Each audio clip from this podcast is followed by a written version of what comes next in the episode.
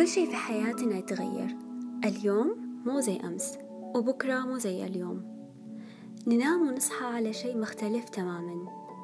قبل تقريبا أربعة أو خمسة شهور صحينا من نومنا على حياة مختلفة.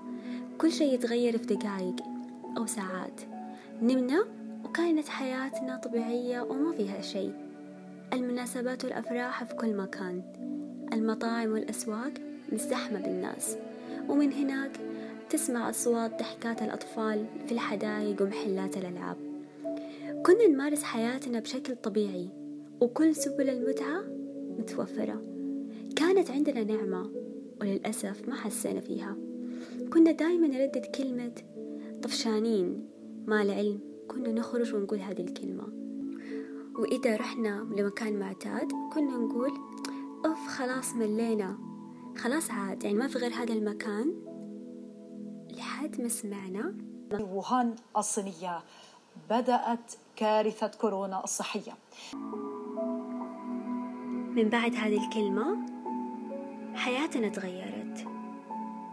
كانت حياتنا شيء وصارت شيء تاني فقدنا هذه المتعة وحسينا بقيمتها. حسينا بقيمة الأماكن المعتادة اللي كنا نروحها بقيمة الزيارات المتكررة اللي بعض الأحيان نكون طفشنا منها. والأهم عرفنا قيمة الدوام سواء مدارس جامعات أو شغل.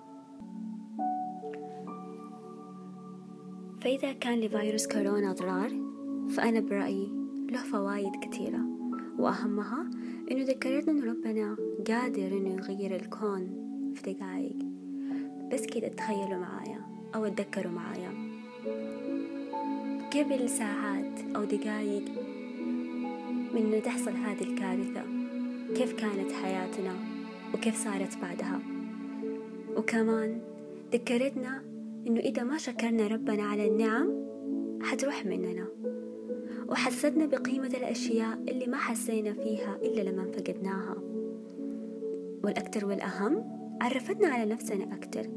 أعطتنا الوقت لنفسنا أكثر. والأهم قربتنا من أهلنا كتير وكتير. وفي النهاية رسالتي لكم. دايما فكروا بسالفة كورونا طريقة إيجابية. دايما فكروا فيها إنها فرصة ترتاحوا من مشاغل الحياة اليومية. فرصة تتعرفوا على نفسكم أكتر وأكتر. وكمان فرصة تسووا الأشياء اللي تحبوها وتكتشفوا نفسكم. تستمر وكمان تستمروا بالأشياء اللي تخليتوا عنها بسبب مشاغلكم.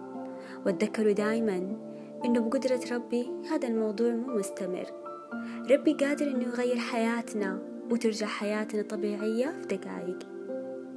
وما تعرفوا الخير فين. ربي دايما يسوي الأشياء وتكون من صالحنا. فيمكن يكون كورونا شيء مفيد لنا. وفي النهاية حافظوا على نفسكم والتزموا بالتعليمات.